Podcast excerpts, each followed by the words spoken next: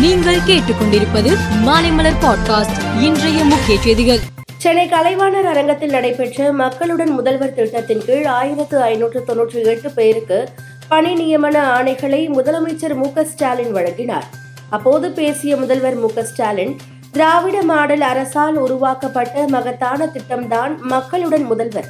மக்களுக்கு நம்பிக்கையை விதைக்கும் திட்டம்தான் மக்களுடன் முதல்வர் திட்டம் என பேசினார்.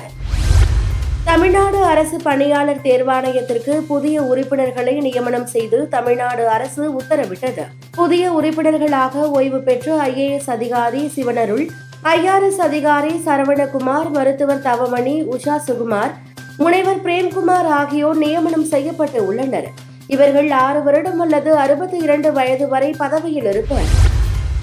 இரண்டாயிரத்து பதினொன்றாம் ஆண்டில் நடந்த தமிழக சட்டசபை தேர்தலின் போது பல்வேறு கட்சியினர் பிரச்சாரத்தில் ஈடுபட்டனர். மதுரை மாவட்டம் மேலூர் அருகிலுள்ள அம்பலக்காரன்பட்டி வல்லடிக்காரர் கோவிலில் முன்னாள் மத்திய மந்திரி மு. க. அழகிரி அவரது ஆதரவாளர்கள் சாமி தரிசனம் செய்தனர். கோவிலில் மேலூர் தேர்தல் அதிகாரியும் தாசில்தாருமான காளிமுத்துவை அங்கிருந்தோர் தாக்கியதாக புகார் கூறப்பட்டது. பதிமூன்று ஆண்டாக நடந்த இந்த வழக்கில் மு. க. அழகிரி உட்பட பதினேழு பேரும் இன்று விடுதலை செய்யப்பட்டனர்.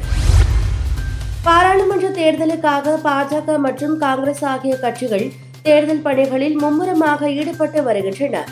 இந்நிலையில் காங்கிரஸ் கட்சியின் வங்கி கணக்குகள் முடக்கப்பட்டுள்ளது என அக்கட்சியின் முக்கிய தலைவரான அஜய் மகான் குற்றம் சாட்டினார்.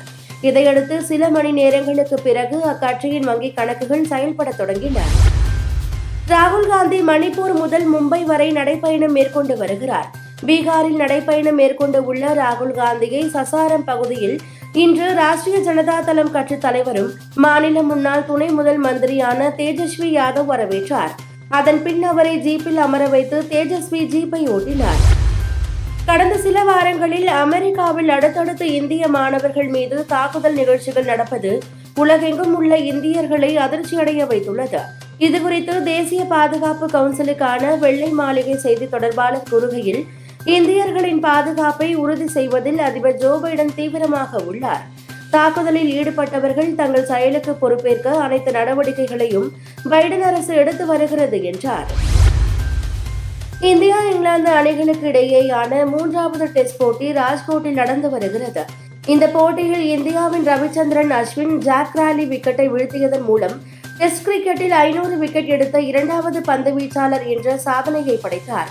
அனில் கும்ப்ளே டெஸ்ட் போட்டிகளில் அறுநூற்று பத்தொன்பது விக்கெட் எடுத்து முதலிடத்தில் உள்ளார். மேலும் செய்திகளுக்கு மாலை மலர் பாட்காஸ்டை பாருங்கள்.